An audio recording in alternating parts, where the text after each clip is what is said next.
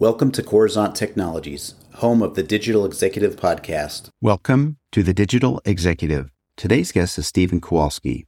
Dr. Steven Kowalski is a leading voice in the global movement for conscious creativity and a longtime practitioner of Stanford University's creativity in business approach. Every day, his groundbreaking work helps people from all walks of life reclaim their creative potential and focus it for real world innovation.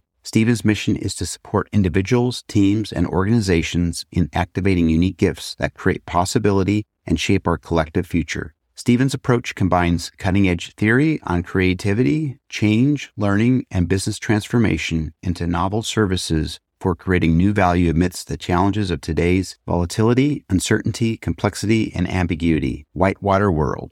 He is a speaker, author, consultant, and educator offering clients a comprehensive suite of services and products through his firm, Creative License Consulting.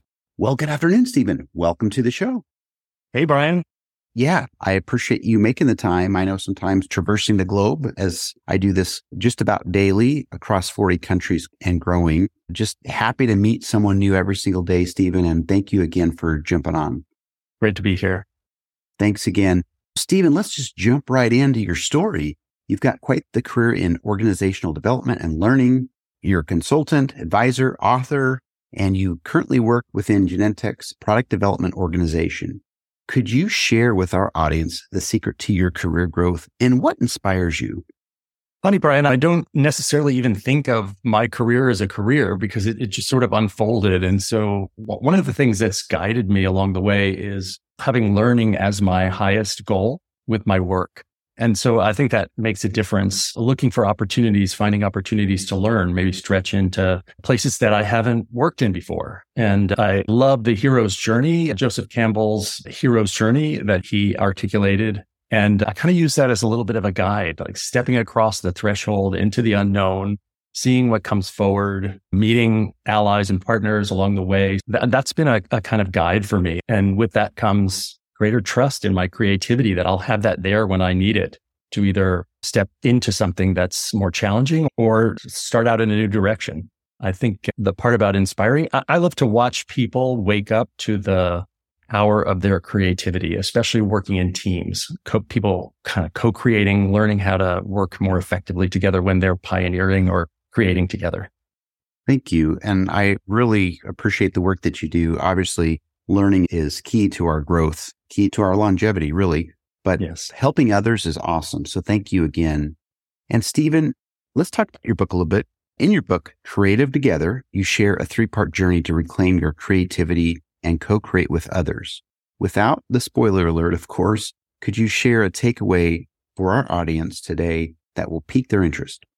Oh, great question, Brian. Let's, so many of us are walking around with an old story of what creativity is and who we are as creators. Uh, in the book, I call it CDD, creativity disruption disorder. We don't even realize the power of our creativity and we're disadvantaging ourselves. So one of the keys in the book is just understanding where creativity actually gets activated and how it gets activated. Most people think it's kind of activated when we think of new possibilities. Actually, it's activated at the intersection of purpose, possibility, and constraint. And it's dancing in between those three things that really brings our creativity forward.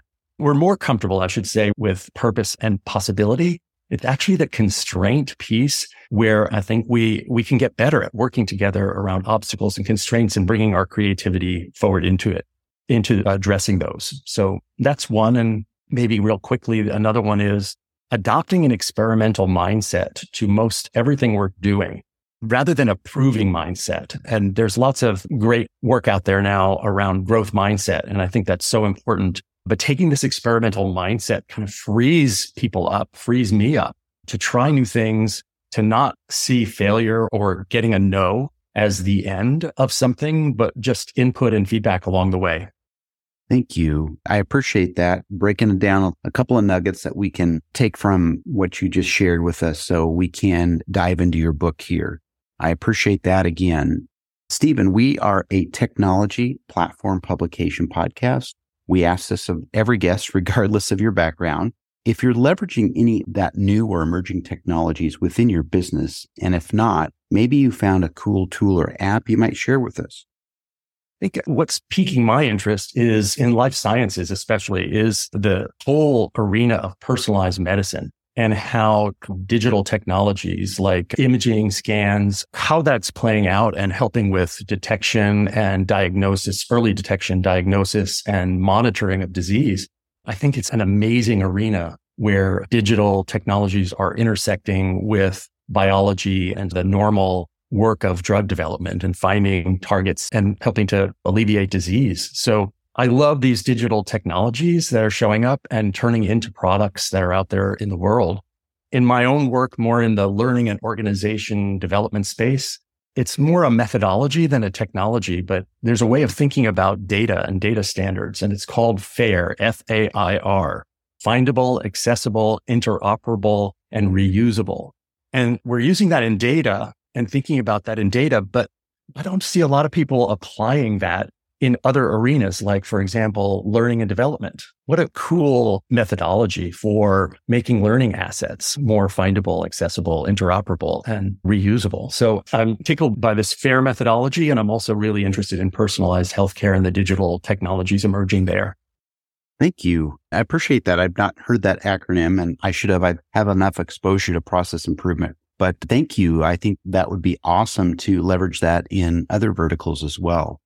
So, Steven, last question of the day. Can you share something from your career experience that would be helpful for those listening today looking to grow their career in either coaching or organizational development?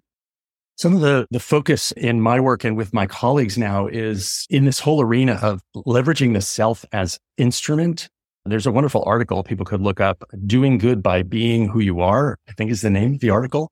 I think this focus on self awareness, paying more attention to intention and attention, and thinking of my presence as a key tool or a key change maker, uh, just being there listening with intention and attention, understanding my own state of being and how I'm bringing that forward, whether I'm in fight, flight, or freeze, or if I'm relaxed, understanding the stories that I'm telling about myself and in relationship to others, using myself as the primary tool or instrument in the work that I do in changing and transforming people, teams, and systems.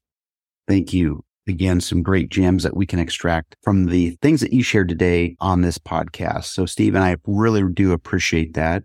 And lastly, it was a pleasure having you on today, and I look forward to speaking with you real soon. Thanks, Brian. Thanks, everyone. Great to be here. Bye for now.